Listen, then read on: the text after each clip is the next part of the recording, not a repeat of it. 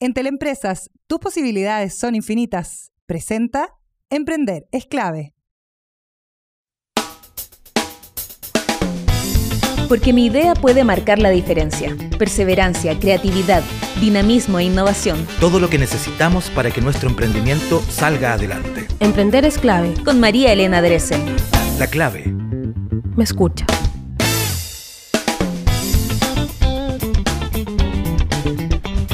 ¿Cómo están? Bienvenidos a nuestro Emprender es clave, como siempre, contándote noticias sobre emprendimiento, innovación, tendencias, tecnología y más acá en Radio La Clave. Tú lo sabes, puedes encontrar todas nuestras entrevistas y contenidos en nuestro canal de YouTube, también en nuestro blog, eh, perdón, no blog, nuestro podcast en Spotify, nos buscas como hashtag Emprender es clave y a través de nuestro canal de YouTube, en nuestras redes sociales, en el Instagram y www.radiolaclave.cl, además de nuestro dial. Ando como chascón, así como desordenado hoy día, es que como es verano uno se pone como desconcentrado. Pero uno no se tiene que desconcentrar nunca en qué hacer con los dispositivos móviles que quiere desechar. ¿Tienes teléfono celular en tu, en tu cajón o no? Es que como que uno los guarda además en el cajón del velador y se van como acumulando así. Yo tengo unos teléfonos viejos y a veces me acuerdo y en instancias, por ejemplo, de encuentros de Corfo o no sé, ahí mismo en los supermercados líder uno puede como dejarlos en unos lugares especiales, unos recipientes especiales para em, poder eh, entregarlos para que se puedan reciclar algunas piezas y bueno, eliminar de manera segura otras. Ahora, desde el laboratorio de investigación de ESET, la compañía de detección proactiva de amenazas, compartieron algunos puntos claves para tener en cuenta cuando tú eh, tienes que eliminar estos dispositivos eh, electrónicos con mayor seguridad.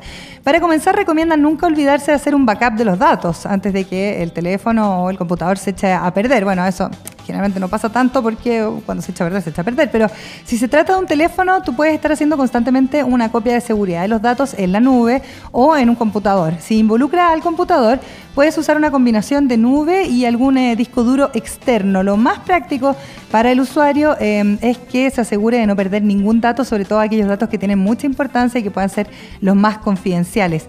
La mayoría de los usuarios de los computadores piensan que al formatear el disco rígido, sus computadores eh, se borran completamente, toda la información. Y fíjense que dicen desde esta agencia que los datos todavía se pueden recuperar del disco incluso después de haberlo reformateado aunque la limpieza del disco de un computador puede ser diferente según eh, el sistema operativo que utilice, ¿no? Pero hay que tener ojo con eso, cuando te roban un computador, no es que cuando lo reformatean para venderlo, ¿no? De segunda mano, se borren todos los datos. A veces, muchas, o muchas veces quedan datos que pueden ser súper personales eh, y que están ahí en, eh, en, este computador. El proceso es simple y directo, eso sí, para borrarlo, pero la idea es que tú puedas tener un backup, incluso borrarlo tú. ¿No? Ir borrando algunos datos que puedan ser demasiado sensibles y que no quieras tener ahí en el eh, computador.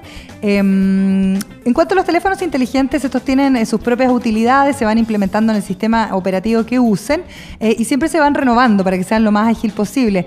Si la idea es deshacerse, por ejemplo, un iPhone, primero es súper necesario cerrar todas las sesiones de los servicios como iTunes, iCloud, Apple Store, etcétera, y después entrar a la sección de configuración y pones eh, en el menú restablecer y presionar borrar todo el contenido de la configuración. Si tú le quieres dar un tercer uso a un dispositivo Android, según ESET, el proceso puede variar un poquito de un fabricante a otro, pero el procedimiento debería ser más o menos similar. Empiezas por eliminar todas las medidas de seguridad, como la pantalla de bloqueo, después sigues con la eliminación de las cuentas con las que has iniciado sesión, por ejemplo las de Google, y para eso tienes que hacer un esfuerzo adicional, porque hay muchos datos que quedan encriptados en el teléfono y para eso entonces tienes que restablecer los datos eh, del fabricante del teléfono. Eso aparece como una opción en tu celular. Es importante, además de ser responsable con el medio ambiente, eh, si uno planea deshacerse de un dispositivo, buscar primero los lugares donde realmente se reciclan estos dispositivos electrónicos usados. Eh, tienen un montón de recursos que son valiosos y que se pueden volver a utilizar en futuros dispositivos, ¿ya? Y si no estás seguro de cómo hacerlo, bueno, puedes consultar incluso el mismo sitio web de los fabricantes o en las oficinas de algún organismo gubernamental que te pueda ayudar eh, con esta información para poder reciclar de la mejor manera posible estos elementos que tienen obsolescencia programada y por lo tanto poco a poco se van a ir acumulando en las casas de nuestro país. Vamos con la agenda diaria. Hoy en nuestro programa estaremos eh, con Cristian Lara, director y fundador de Reciclab, ya que estamos hablando de reciclaje, una aplicación que lo que busca es eh, optimizar y mejorar el proceso de reciclado en Chile, une a personas con material reutilizable, también tienen recicladores que están dispuestos a retirar el material incluso en eh, no solo los comercios, también en las casas, etcétera, etcétera. Y después vamos a estar con Bernardita del Solar, presidenta de la Asociación Nacional de Mujeres Periodistas, para hablar de un seminario que estuvieron realizando y que sacó varias conclusiones interesantes respecto a la cobertura informativa durante la crisis social del año pasado y eh, cuáles son los medios preferidos para informarse una vez esto ocurre en nuestro país. Vamos a hablar de fake news y mucho más, además de, por ejemplo, estas nuevas secciones que sacaron los medios tradicionales donde te van poniendo check o no check, así es que una noticia es verdadera o falsa. Bueno, todo eso lo conversamos con Bernardita.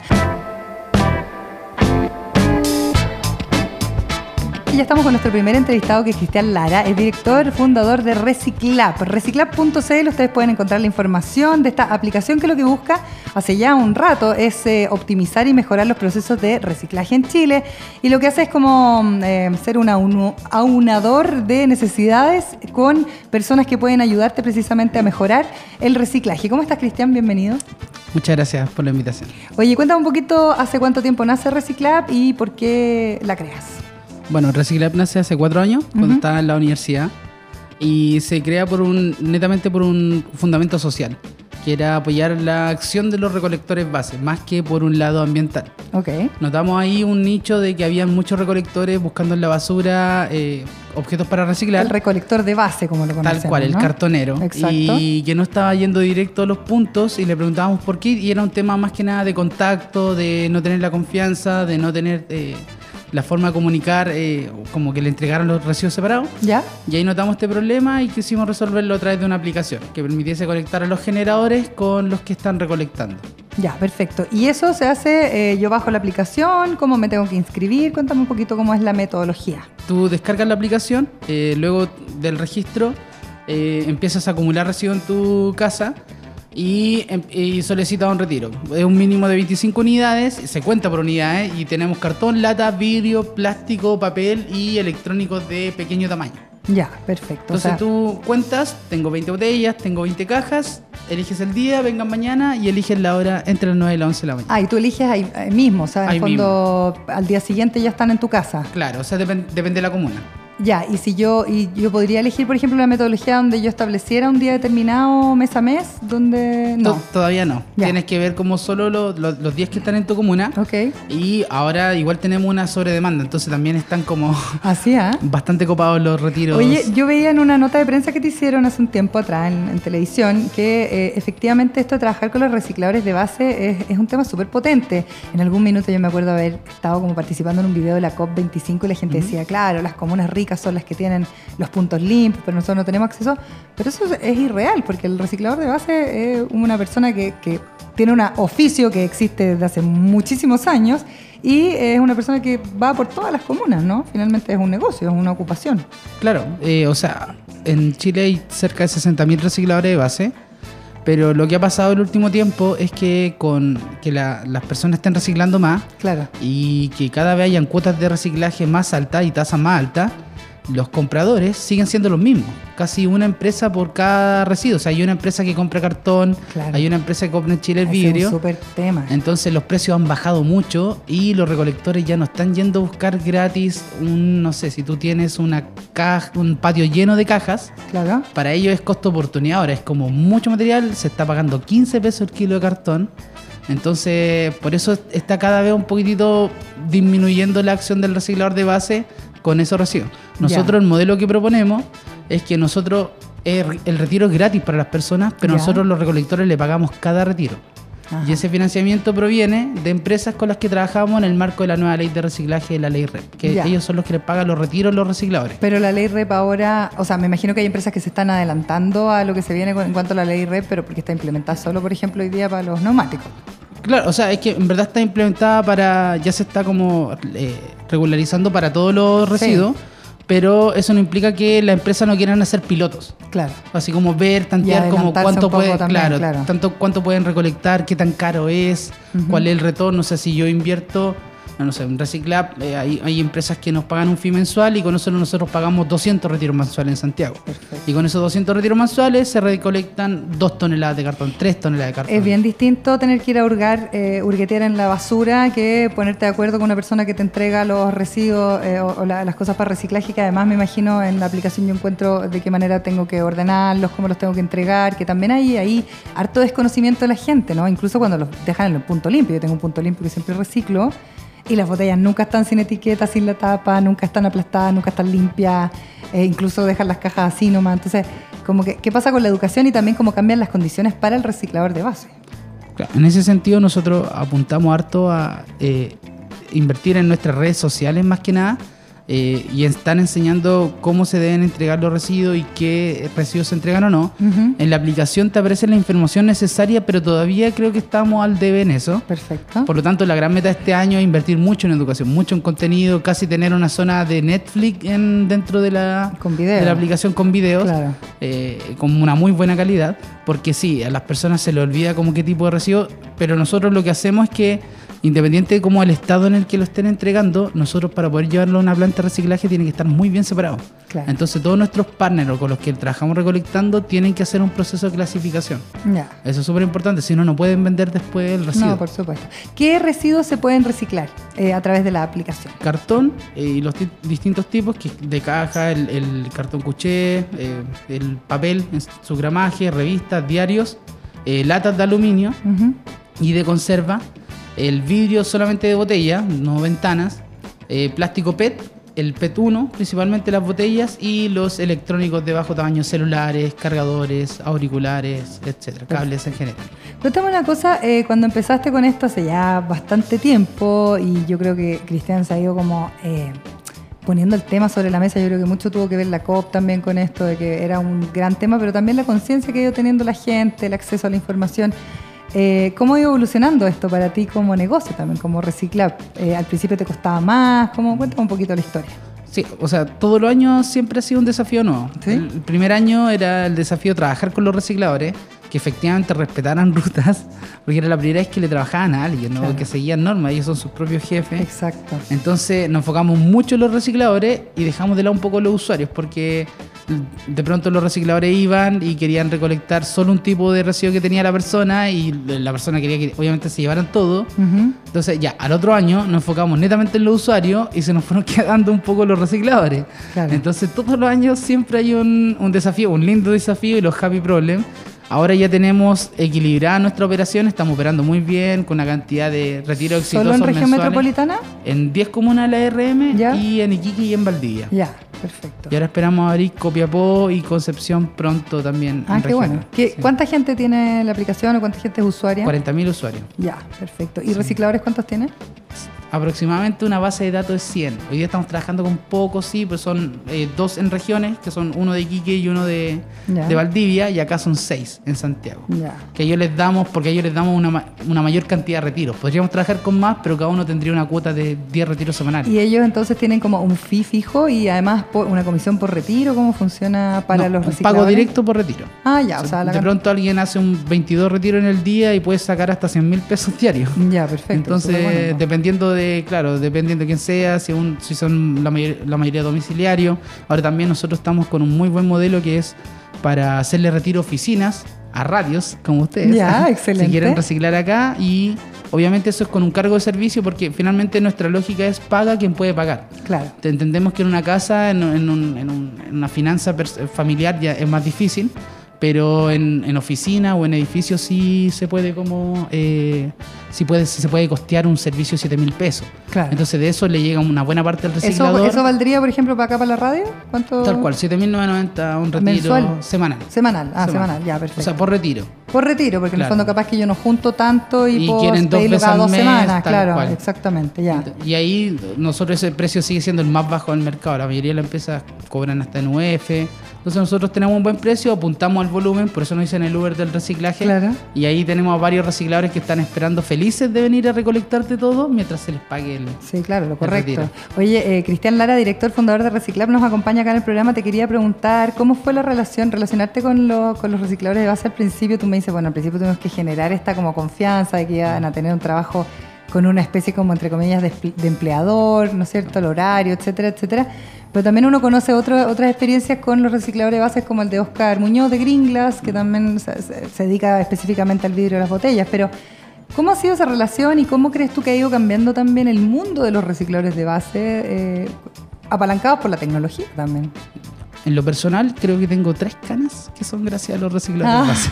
¿Ya? Tres canas, las no tengo, las tengo cana, contadas. Yo no- al inicio tenía 22, no tenía nada, y ahora tengo seis canas, tres son por recicladores base. Tienen cada uno una- un nombre. Un nombre, ¿ya? Don Dante tiene una que tengo ahí al lado del remolino. Pero ha sido, pues, ¿te un lindo, ¿Te ha sido un lindo desafío, sí. O sea, de repente en mis vacaciones recibía llamadas porque no había papel en la bodega. Y ellos ya sabían todo el protocolo y sabían que ellos podían comprar y sabían dónde estaba el dinero para comprarlo y todo, pero igual le gusta llamar a las 8 de la mañana un sábado. Ya, Entonces. es eh, una relación muy personal. Sí, Sí. sí. Y por otro lado, ¿cómo les, ¿cómo les ha cambiado las condiciones? Que eso también me imagino que debe ser bien impresionante como ver cómo tú aportas finalmente a que tengan un sistema de trabajo que es distinto. O sea, hoy día la mayoría de los recicladores cambió su foco con la bajada de precio. Empezaron a cambiar de giro. Muchos se fueron a la construcción. De hecho, nosotros ahora tenemos un evento con ellos. Empezamos a llamarlo y ya muchos habían dejado el reciclaje porque estaba pagando muy poco. Y cambiaron una figura que se llama el cachurero. El cachurero, en vez de andar buscando cartón en las calles porque estaba pagando poco, se dedican a buscar eh, electrónicos. También cables, alguno- alguna radio que encuentren, algún DVD.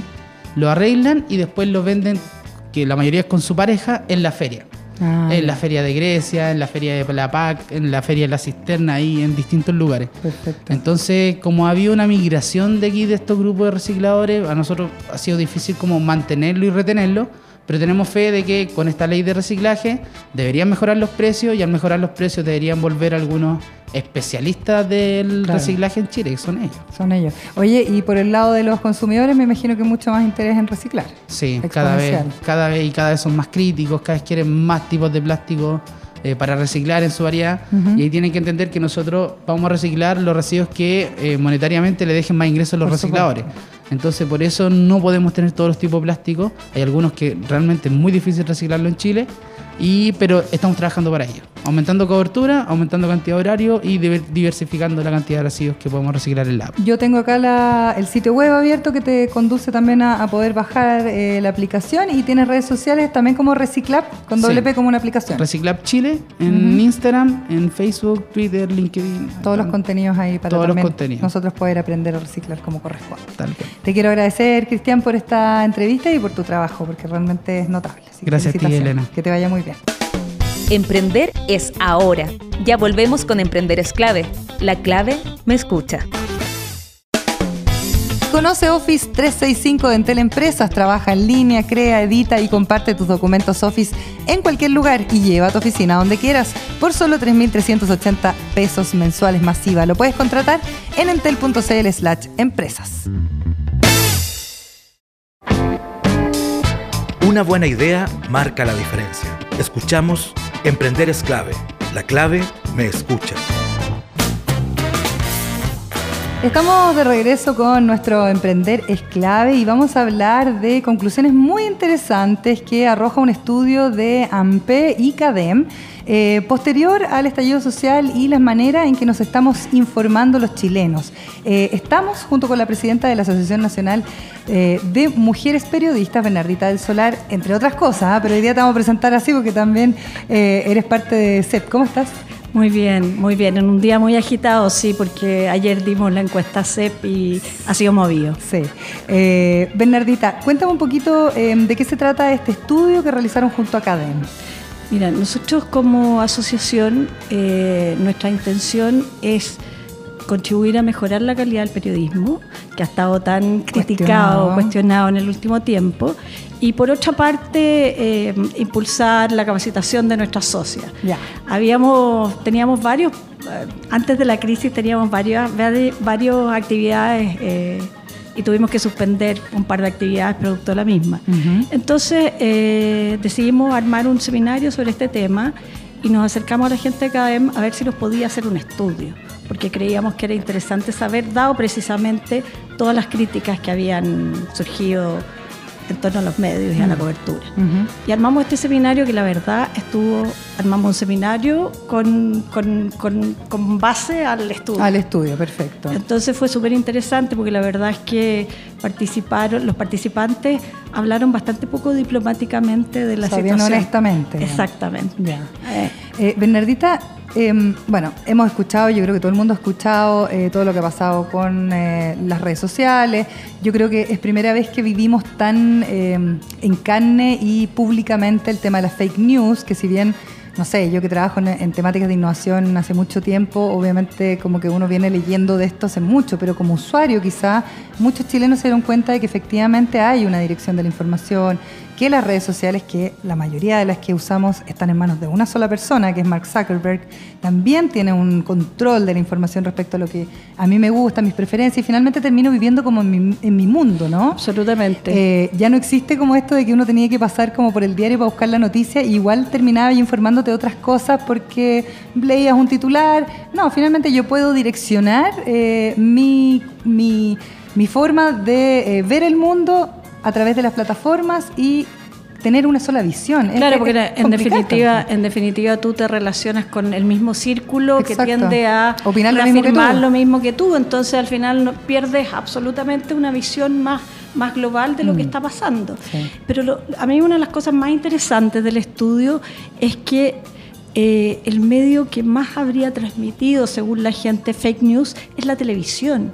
Según la gente, Según la gente, según la gente consultada. claro. Entonces, eh, o sea, es extraño porque, porque en definitiva tú se supone que estás viendo. Algo que está pasando. Algo que está pasando. Ahora, eso tiene que ver con la línea editorial. O sea, ¿cuánto tiempo le dedico yo a mostrar un solo hecho y dejo de lado otros? Sí, ¿no? claro. Que fue o sea, como la crítica más el potente hacia la tele. Tiene que ver con el sesgo de la información. Claro. Pero ese sesgo siempre ha existido. Y siempre va a existir. O sea, siempre va a existir porque obviamente la información, uno no puede informar todo, entonces obviamente hay una, hay una selección, Mm. depende cómo hagas esa selección. Claro. Pero, pero, pero es raro que la televisión, bueno, la televisión ha sido el medio más golpeado, absolutamente. De- o sea, la pérdida de confianza en la televisión, déjame decirte que ha sido significativa.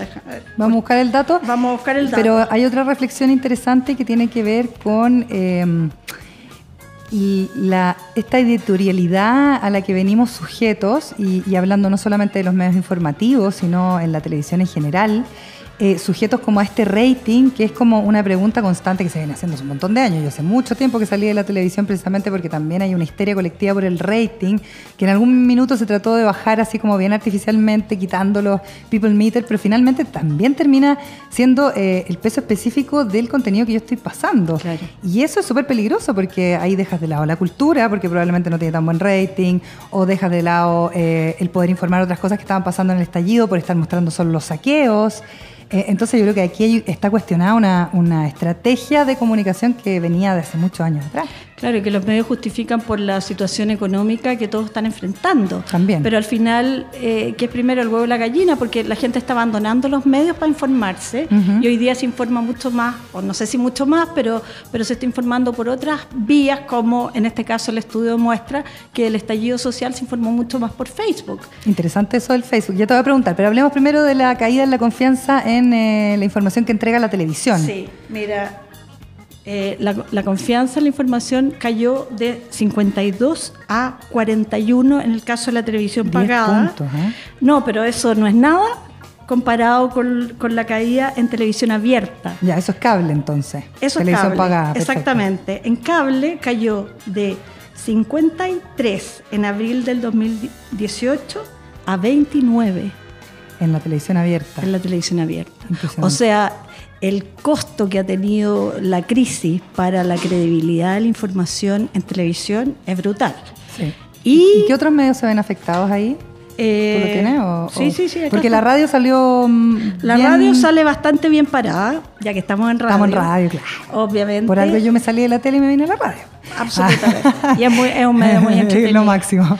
Ya. Entonces, mira, en radio eh, la confianza prácticamente no, no, no cambió, porque en abril era 61% y ahora en enero, que fue el estudio, 59%. Ah, ya. O sea, Está bastante parejo, digamos. Bastante pa- parejo. Pero aquí ahora te voy a contar otro dato. Ya. En el caso de Facebook. Ya. a decir, no te vayas a Facebook. No, pero vamos, vamos, vamos Pero en el caso de, Fe- de Facebook pasó de 25, ¿Ya? subió a 47.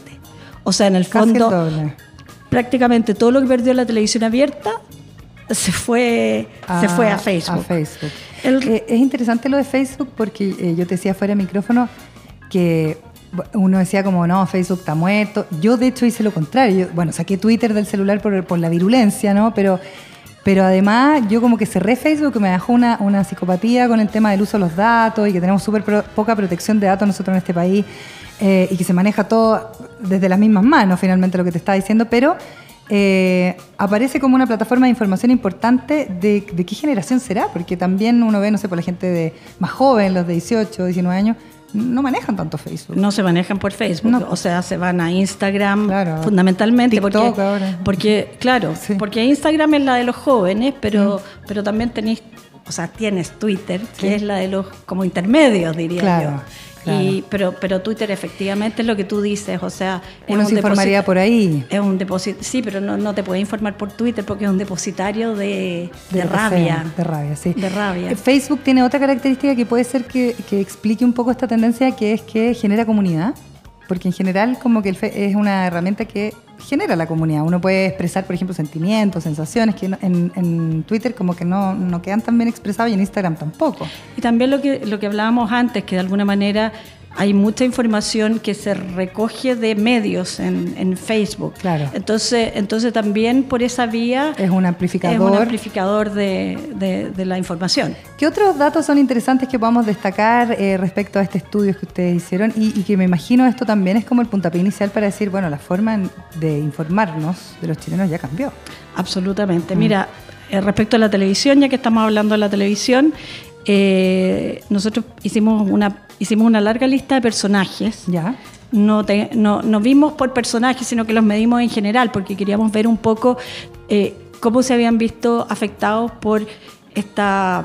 Yo, yo, di- yo he dicho varias veces que eh, hace tiempo se venían politizando los matinales, pero que en, en esta ocasión llegaron... Ah, impresionante, sí, impresionante. ¿no? Mm. Entonces ver un poco el- el- la información que se da a través de los matinales, que es una información distinta a la que se da a través de los notic- noticiarios. Noticiero, claro. Entonces, eh, la verdad es que los matinales salen bastante, los rostros de los matinales y la imagen de los matinales sale bastante mal parada. Así, ¿ah? En comparación con la de los periodistas que no se ve tan... Que no, Periodistas. que no son visibles como rostros. Exactamente, que no se ve, es interesante eso. Sí. O sea, yo creo que aquí sufrieron, bueno, y lo, lo vimos en televisión, la- lo- eh, las GAF que, que, le- que vivió, por ejemplo, la Tonka Tomesic, incluso algunos O periodistas. sea, a mí me invitaron a participar en el Bienvenido y yo no, no quise ir.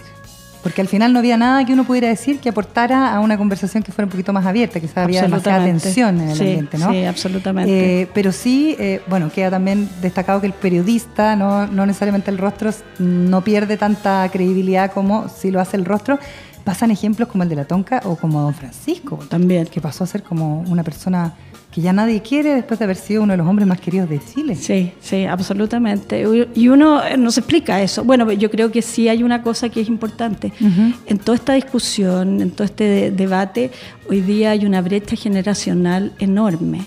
Y don Francisco no es un personaje, entre comillas, tan conocido por la gente joven. Sí. O sea, porque él estuvo en televisión, claro, está en la Teletón, pero, pero, pero de verdad Claro, no está un presente. personaje para mí de mi infancia. Claro. Yo tengo 44 años, Claro. digamos, pero para los jóvenes no. Eh, Además que de hecho, perdón, de Sí. hecho los que ven televisión no son los jóvenes, No, es la gente mayor. es verdad. Entonces, Bernardita, y ahí tú como periodista y como parte de la presidenta de la Asociación Nacional de Mujeres Periodistas, que yo no soy parte, pero...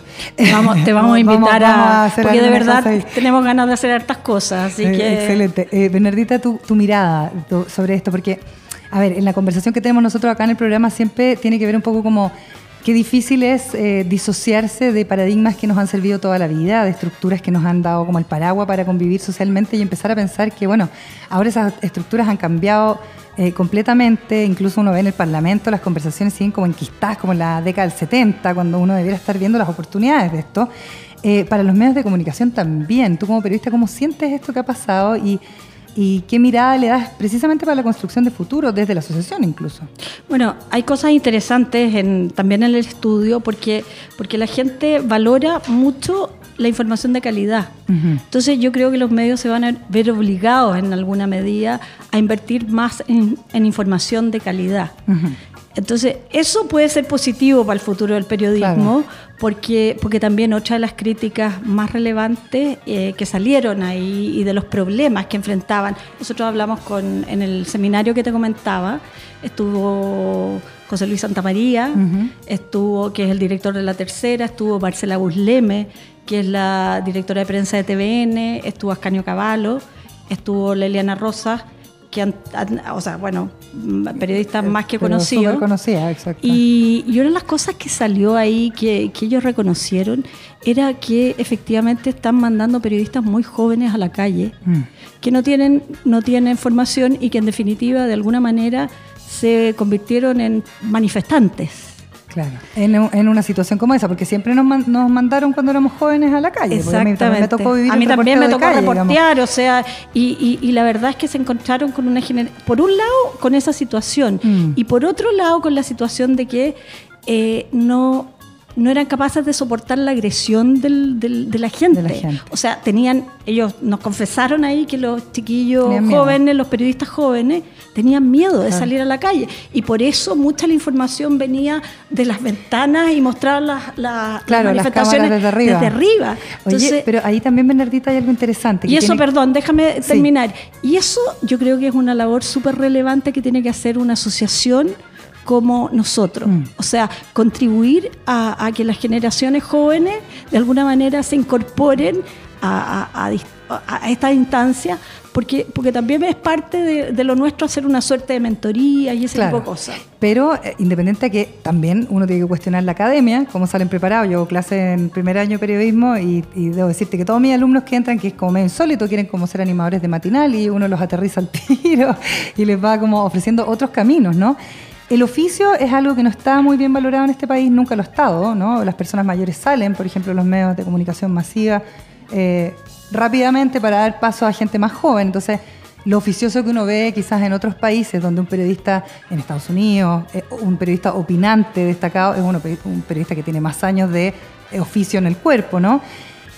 Y eso está intrínsecamente relacionado con la calidad y a la plata. Absolutamente. Porque el departamento de prensa prefiere abaratar costos poniendo periodistas más jóvenes que pagarle más a un periodista que tiene más oficio.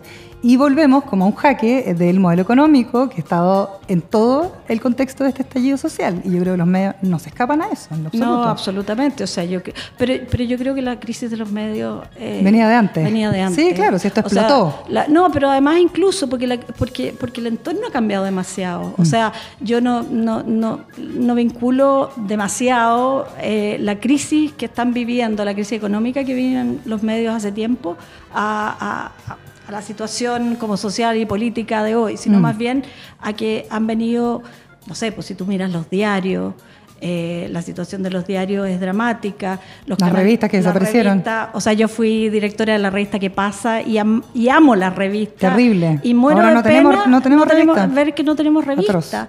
Entonces, yo creo que ahí hay, una, hay, hay, hay, un trabajo que realizar. Y está determinado también por el modelo económico, finalmente. Eh, yo creo, para... para... Bueno, pero, pero sí, pero por otro lado es bien curioso porque eh, la, gente piensa que la principal, digamos, eh, ven a los medios como muy motivados por el lucro y no por informar lo cual también es súper complejo. Mm. O sea, que el objetivo principal de los medios sea como tú dices, ganar plata. Entonces, y no informar. Entonces, obviamente que es un fenómeno mucho más global que en definitiva tiene que ver con toda la cultura, que yo no sé al final todo esto, todo lo que está pasando, puede ser positivo porque nos va, por, nos va a permitir mirar las cosas de otra manera. Sí, y, en ese Pensando en positivo. Sí, en positivo, y en ese mismo cambio de paradigma como en, en cuanto a la oportunidad, eh, aparece en las redes sociales, uno ve, no sé, medios que ya están funcionando hace un tiempo como Vice, eh, eh, otro tipo de información y cómo también eligen, no sé, yo tengo una hija de 14 años, entonces también la estoy observando constantemente cómo se relaciona socialmente, cómo se construyen esas relaciones y mucho de eso está basado en la tecnología. Absolutamente. Entonces finalmente los medios o nosotros los periodistas tampoco podemos quedar eh, fuera de eso. Aunque avanza demasiado rápido muchas veces para nosotros. Eh, ¿Alguna otra conclusión interesante del bueno, estudio? Eh, con el tema de la fake news que partimos. Eso, eso, eso, súper bueno. El tema de la fake news, eh, la verdad es que lo que te comentaba primero, el hecho de que la televisión era como el medio en el cual se habían eh, transmitido más face- fa- fake news, Ujú. pero por otro lado también el tema de qué hace la gente con las noticias Falsa. que percibe como falsas. ¿Ya? Y, y la verdad es que la gente, uno pensaría que, bueno, que es importante desmentirla. ¿Ya? ¿Y qué haces tú cuando te llega una, una noticia falsa? La- y la- apenas La WhatsApp ahí.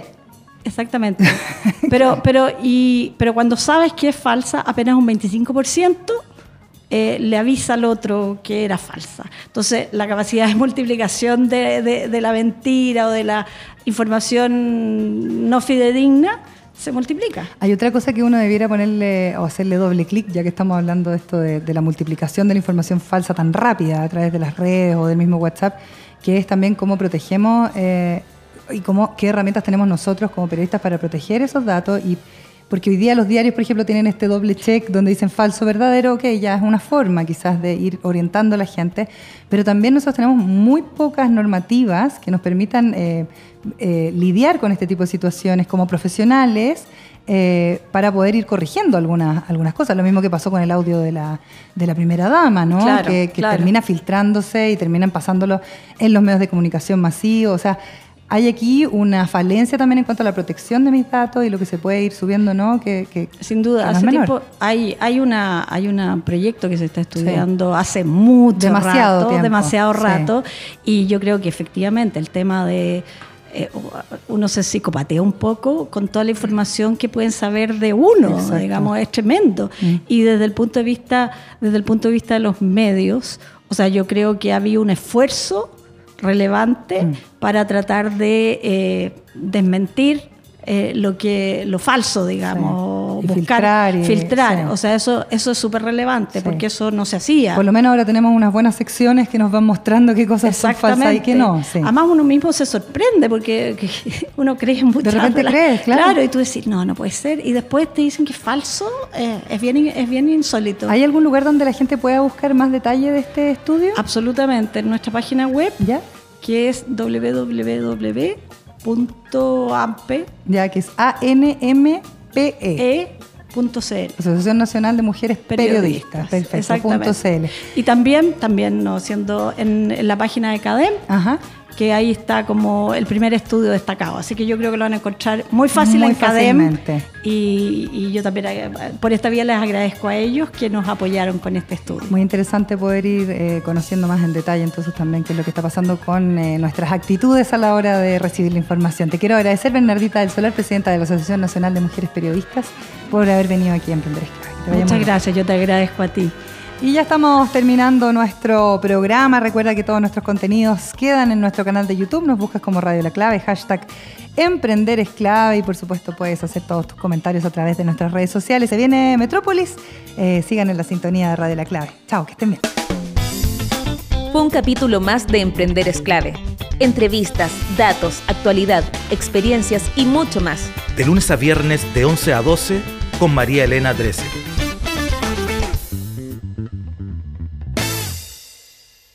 En Teleempresas, tus posibilidades son infinitas. Presentó Emprender es clave. Si ya aplicaste todos los tutoriales de negocios y finanzas y aún no consigues aumentar tus ventas, es hora de que reinventes tu negocio.